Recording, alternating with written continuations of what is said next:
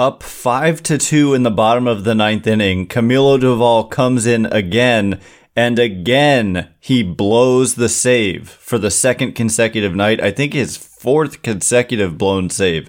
And so, man, were, were things looking ugly there. And this would have been just a catastrophic loss for the Giants. But they got through that bottom of the ninth without the Phillies scoring the winning run. And they scrapped, they fought. They clawed, and they had their grittiest win and their best win and their most important win of the year. You are Locked On Giants, your daily San Francisco Giants podcast. Part of the Locked On Podcast Network, your team every day.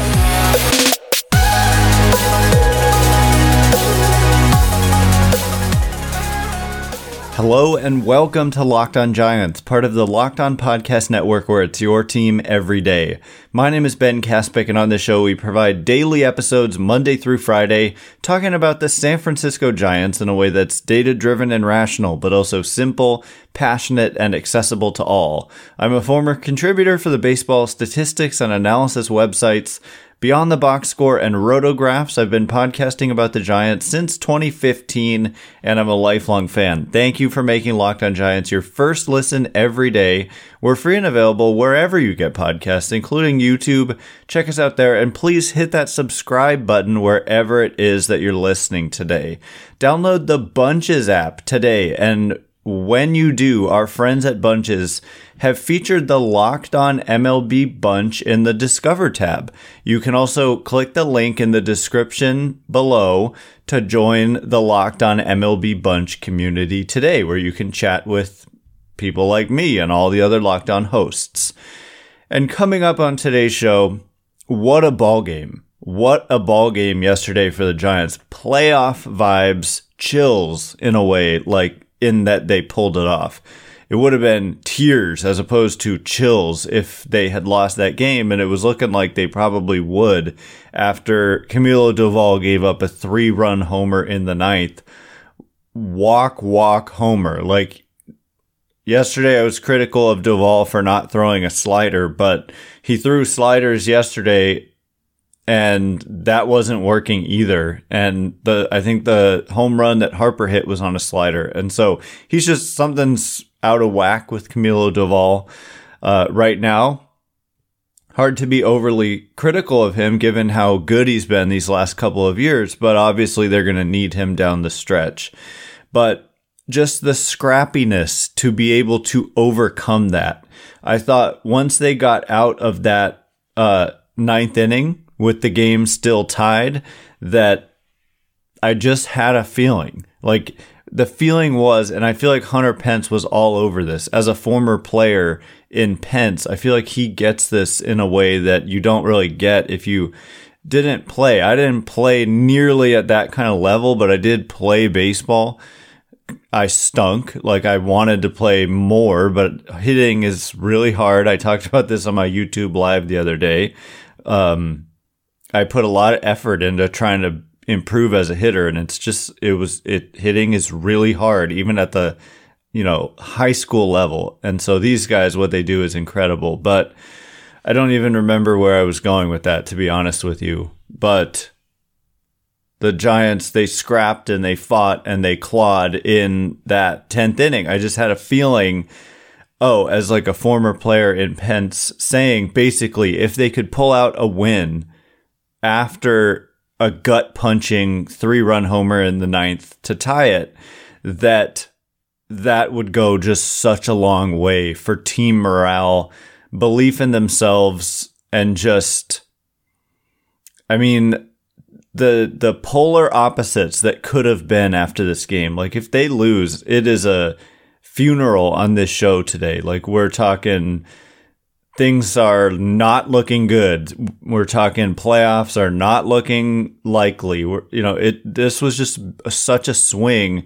Whereas, hey, still all the other teams basically around them, except the Marlins in the standings, won yesterday. The Reds had a doubleheader and they won both of their games.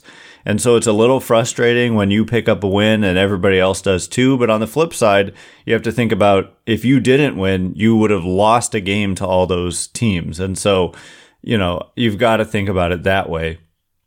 But the fact that they did pull this game off, and it, you know, Paul DeJong, we're going to spend a whole segment talking about Paul DeJong and the huge, huge, I mean, that's a total understatement, spark, not just spark, but just impact that he made on this game. And what a lift that can be for a team that has frankly had poor production out of the shortstop position all season.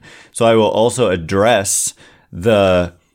You know, some of the feedback I got about DeJong is that I'm being hypocritical because I said they shouldn't trade for him. That's not exactly how I put it, but we'll discuss that a little. I will explain why right now he's an excellent fit for the Giants, but that he wasn't necessarily at the time of the trade deadline.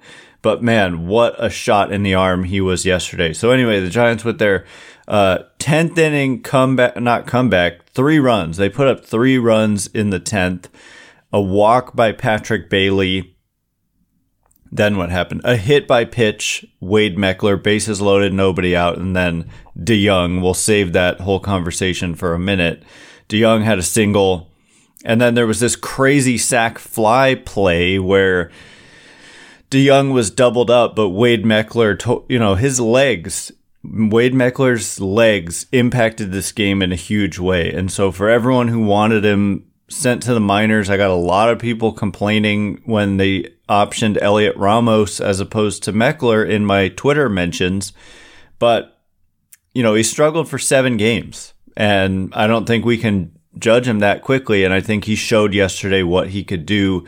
He showed it off defensively in the ninth. He showed it off with his legs running the bases in the tenth, and he was hitting. And so just so many positives to ultimately take away from this game, and it was just so needed. And so I'm just going to quickly give you an update on the standings and the playoff odds, as I like to do.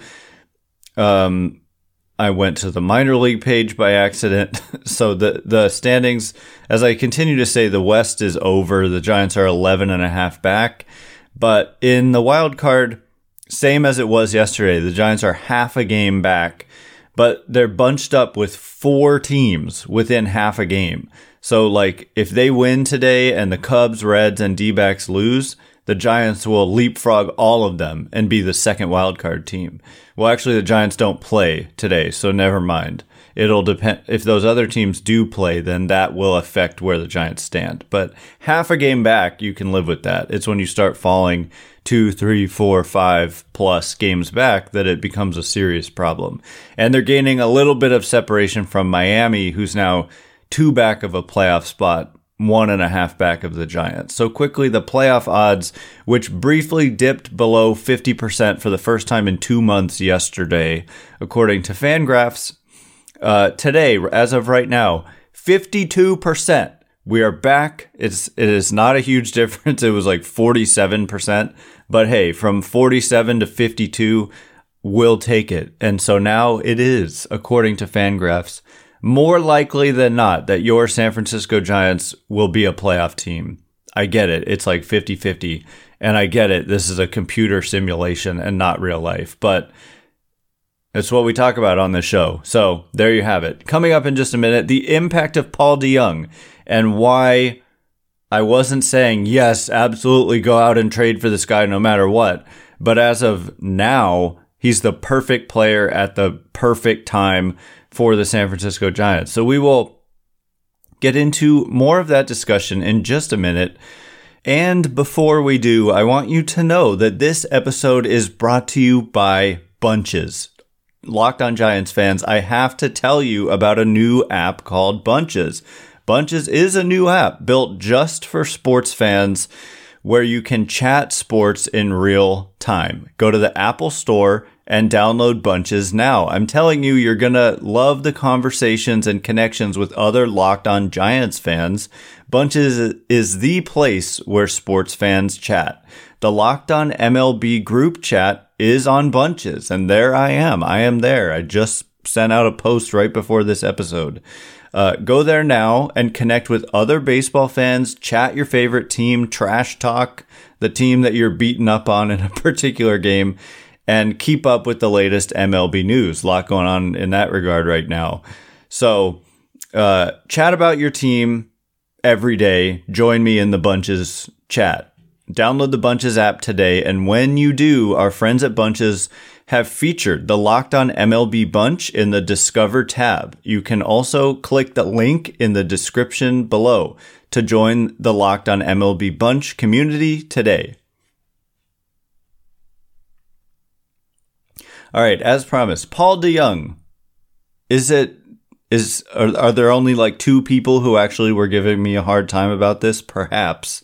But uh, I'm going to explain the whole situation and also just discuss what an impact he made on this game. My goodness, what a debut for Paul DeJong. Like, if they have whoever else they would have had out there, I guess Johan Camargo, they probably lose yesterday. And so, you know, give them one war. It's, that is not how it works, but uh, it was a big day for Paul DeJong. Thanks again for making Locked On Giants your first listen every day. Everydayers, tomorrow on the show, we're going to be getting into some new mailbag questions. I've got a lot of old ones left over. I will look through those and see which ones are still relevant. The problem is I go too slowly. I get like fifty questions, and I mean to get to like ten to fifteen of them, or fifteen to twenty of them, and I only end up getting to like four or five. And so I've got to be better at that, but I'll look through and keep the relevant, you know, because some of them lose relevance because stuff changes, but also stuff has changed now. And so I'm going to be putting out a new prompt. So just F Y I, look out on Twitter tonight for that. The Giants, by the way, they play the Braves, the best in baseball Braves, on Friday at seven fifteen Pacific, and you can catch every pitch of the Giants' hometown broadcast with SiriusXM on the S X M app. Search Giants. Great pitching matchup, Spencer Strider against Logan Webb. That's one of the best matchups of the season for any team, and specifically, certainly for the Giants. So anyway, Paul DeJong, you know, he was a guy who, when we were talking trade deadline, which was a major topic of this show for weeks and months, and then, of course, they did literally almost nothing. They got A J Pollock and Mark Matthias. It's hilarious. Like, it's content, you know? Like, that's what you all want to hear about, and so I deliver it. But at the same time, like, sometimes the answer should just be, hey, they may do nothing at all, and we're going to spend two months talking about this, if not more. But Paul DeJong was brought up a lot, and my answer, as I recall it, whenever he was brought up, I kept saying, I feel like they need someone who's more versatile because Paul DeJong is just a shortstop. And at the time, Brandon Crawford was healthy. And so obviously the Giants, they had, was Brandon Crawford healthy? I think he was close to coming back. And you also had Thairo Estrada close to coming back. And so I was saying, like, that's why I was into Tommy Edman, because he could play short if needed. He could play second. He could play third. He could play left, center, and right. So someone like that obviously is a great fit. But for DeJong, he's just a shortstop. He's played a tiny bit of second base in his career, but primarily a shortstop, and for good reason, because he's good defensively there. But once Crawford is like healthy, it kind of becomes an issue. And part of the issue is like loyalty to Crawford. And like, you know, DeJong is not like a superstar. And so are you going to displace displace your franchise icon shortstop Crawford with a player whose overall track record is more that of like a mediocre player than that of a star? And to me, the answer, the equation came out to no, but that was all assuming Crawford came back and was healthy. And we also got a glimpse. Was there somebody else? Not Schmidt, not Camargo, not Matthias. I feel like there was somebody else who got some looks there, but Crawford has just continued to struggle. Like, to me, he looks just kind of done at this point, frankly. And it could have to do with the injuries he's obviously dealing. He's had a knee issue that's lingered for a couple years. Now he's got left forearm inflammation or a forearm strain, which is a weird injury. Given he throws with his right hand, it's odd to have strained that left forearm. Must be from hitting, I guess. But, you know, he's getting up there in age. Paul DeJong is a good six and a half years younger. I believe Crawford is thirty-six and a half-ish or something like that. But uh, Paul DeJong just turned thirty. And so you're getting, you know, we talk about younger and more athletic. That was a huge theme of last season. And making the move now, yeah, Crawford is th- over thirty-six and a half. And DeJong just turned thirty. But what what did I say that DeJong brought to the table? I said he's not a star. He's more mediocre than that. But he's a really good defensive shortstop. And he has power. And he's a major leaguer. Like, he's not some guy who's going to come up here and be overwhelmed and potentially just be dreadful. And and I think the floor of defense, which we saw, I mean, he put all of those skills on display. Slow heartbeat in the bases loaded situation in the ninth, in an oh-two count in extra innings after you've just blown a lead like that. Bases loaded, oh-two count. I mean, we've seen the Giants strike out in that situation way too many times this year, way too many times in a lifetime, uh, just this year alone, it seems. But instead, in an oh-two count, DeJong just lines a single that scores two runs and gets the runner from first to third in Meckler, once again impacting the game with his speed. And so we saw the slow heartbeat, and that's just kind of me saying the major leaguer in him. Because, you know, you throw out a Casey Schmidt in there, and I'm not saying he won't ever be a major leaguer, but you get a little bit antsy and you start chasing. We've seen that from Schmidt, right? And from DeJong, you're just not, like, they made a great point on the broadcast. Every year, the Cardinals, except this year, have been in contention and made the playoffs and all that. And so he has been through pennant races over and over and over. And so I love that component of it. He didn't look phased at all by that situation. And then he hit a rocket home run in his first at bat, was it? It may have been his second at bat. But yeah, I think it was his second at bat, but a home run that was huge. I mean, this, this, this game was ultimately close for a lot of it. Well, I guess in the ninth, like, the Phillies got their three runs. So you needed the five in order to have them not win the game on that home run is basically what I'm trying to say. Obviously hitting a home run is huge. I'm just not remembering off the top of my head if there were guys on base. I think there was a guy on base, but you saw the home run. You saw the slow heartbeat, bases loaded situation. You saw defensively. He made a really nice kind of backhanded play that required then a spin and a throw to second where they got an out. And it's not going to make, like, the total highlight reel. It's not going to get written about too much or talked about too much. But a play like that is enormous. And so, again, I'm not out here saying, therefore, Paul DeJong is a star and he's going to carry him to the postseason. What I will point out, I hope I made it clear, like, the fact that Crawford is injured makes him, uh, like, such a better fit than if Crawford was not injured. Even if I think DeJong is better than Crawford at this point, it's awkward. And they haven't shown that they're just going to, like, bench Crawford, basically. So Um, the last thing I wanted to say is that I had just, I had a vibe of Cody Ross, twenty ten Cody Ross. Giants pick him up off waivers, I think it was, from the Marlins. And he joins the team, gets hot down the stretch, and carries them into the World Series and to a World Series championship, N L C S M V P. And it's crazy because Uh, Cole Kiper tweeted out, like, Paul DeJong N L C S M V P confirmed or something like that. And then I said, that's crazy, because I had this, I had the Cody Ross thought came into my head. And then what was even crazier is that on yesterday's broadcast, they show a clip or whatever, uh, graphic that it was on that day in Giants history that they picked up Cody Ross.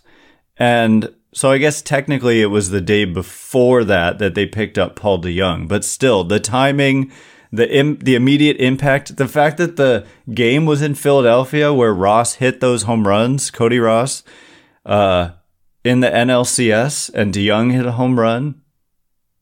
Weird. Kind of weird stuff and good omens. And I feel like the vibes are really, really good coming off this game, and they would have been really, really bad if they hadn't won. So anyway, coming up in just a minute, a little more to get to about some defense and how about the Slater haters. And I'm going to not do a victory lap because I get it. The balls weren't hit hard, but we're going to discuss Austin Slater and Wade Meckler's defense and how it saved the Giants in the ninth. But before we do, I want you to know that this episode is brought to you by our good friends over at Sleeper. Do you want the chance to win more money with less picks? Head to Sleeper, where you can win up to one hundred times your money on just two or more fantasy baseball picks. Sleeper's now offering up to a one hundred times payout for up to eight pick contests. Choose as many as eight players that you like and simply pick more or less on your favorite baseball stats like home runs, strikeouts, hits, and more. Get your picks right and you could win big. I keep saying this, but do you think Wilmer Flores is going to hit another home run? He just did again yesterday. Smash more on homers. Do you think uh, with Spencer Strider facing the Giants on Friday that the that you maybe want to take the over on the strikeouts is is kind of my advice to you. Strider's the best strikeout pitcher in the game. It'll be fascinating to see what the over-under is, but almost no matter what it is, I might take the over with Strider and with the Giants' strikeout tendencies. Entries can be made in thirty seconds or less. It's that easy. They also have safe and fast withdrawals. Use promo code LOCKEDON and you'll get up to a one hundred dollars match on your first deposit. Terms and conditions apply. See Sleeper's terms of use for details. Currently operational in over thirty states. Check out Sleeper today.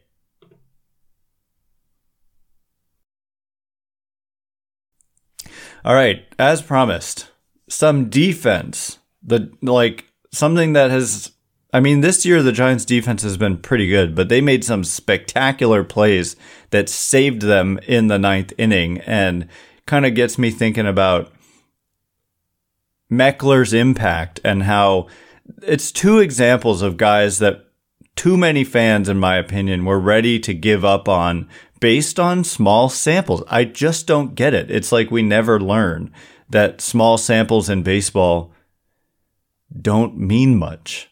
Will we ever learn that? Anyway, thanks again for making Locked On Giants your first listen every day. Every day is tomorrow on the show, a mailbag edition of the show, as the Giants are off today. And then they're home to face the Braves. They play the Braves at seven fifteen Pacific on Friday. Logan Webb versus Spencer Strider. Great matchup. You can catch every pitch of the Giants' hometown broadcast with SiriusXM on the S X M app. Search Giants. So yeah, this is like a tale of two players whom many fans on Twitter, that's the thing, I'm on Twitter too much. And a lot of, maybe a lot of you aren't on Twitter, and so none of you are even thinking any of this stuff, but it's there on Twitter and it permeates into my brain and it makes me talk about it.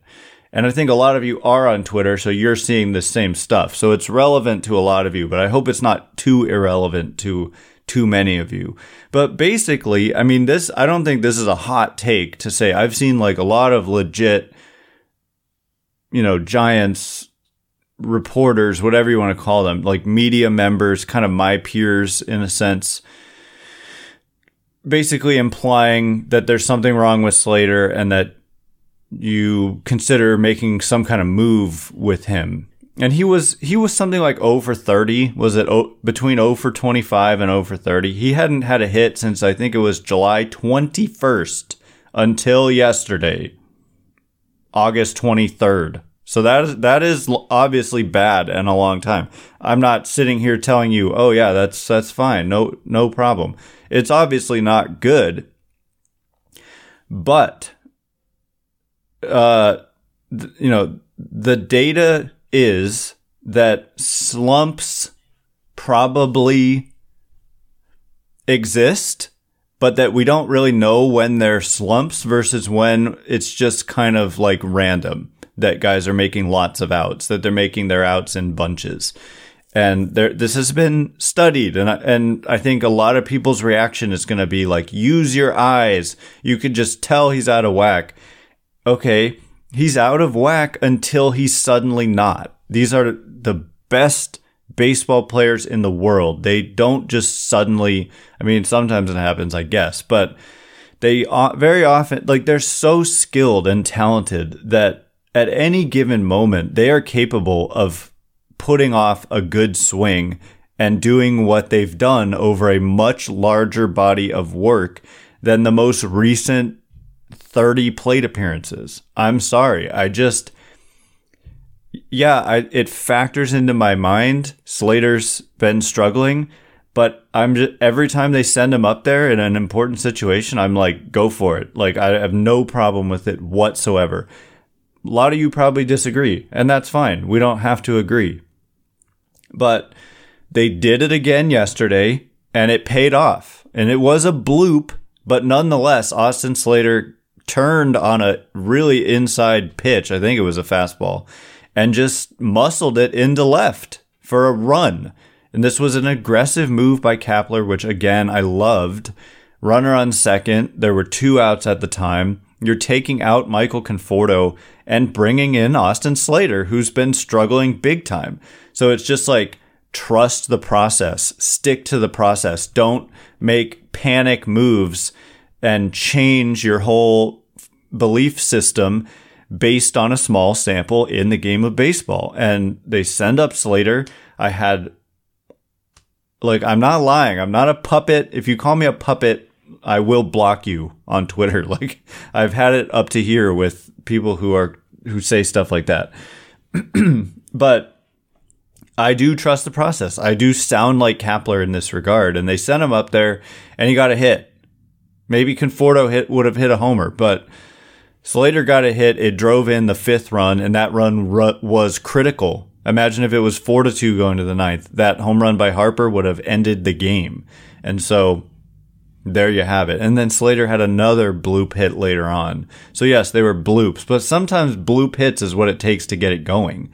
So I wouldn't be surprised if he got it going. He's not a hitter who's just going to go oh for his life. He did not forget how to hit. So let's cool it a little bit with the Slater slander. So also Meckler.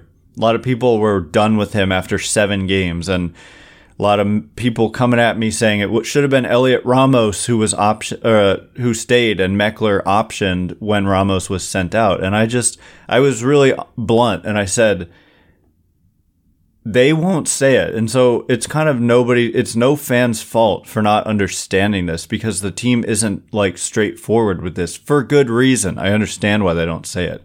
But the fact of the matter is, with guys like Elliot Ramos and Joey Bart, they simply don't believe that they're going to have much success in the major leagues. That is obvious to me at this point. They're not just like, they don't just treat every single prospect this way.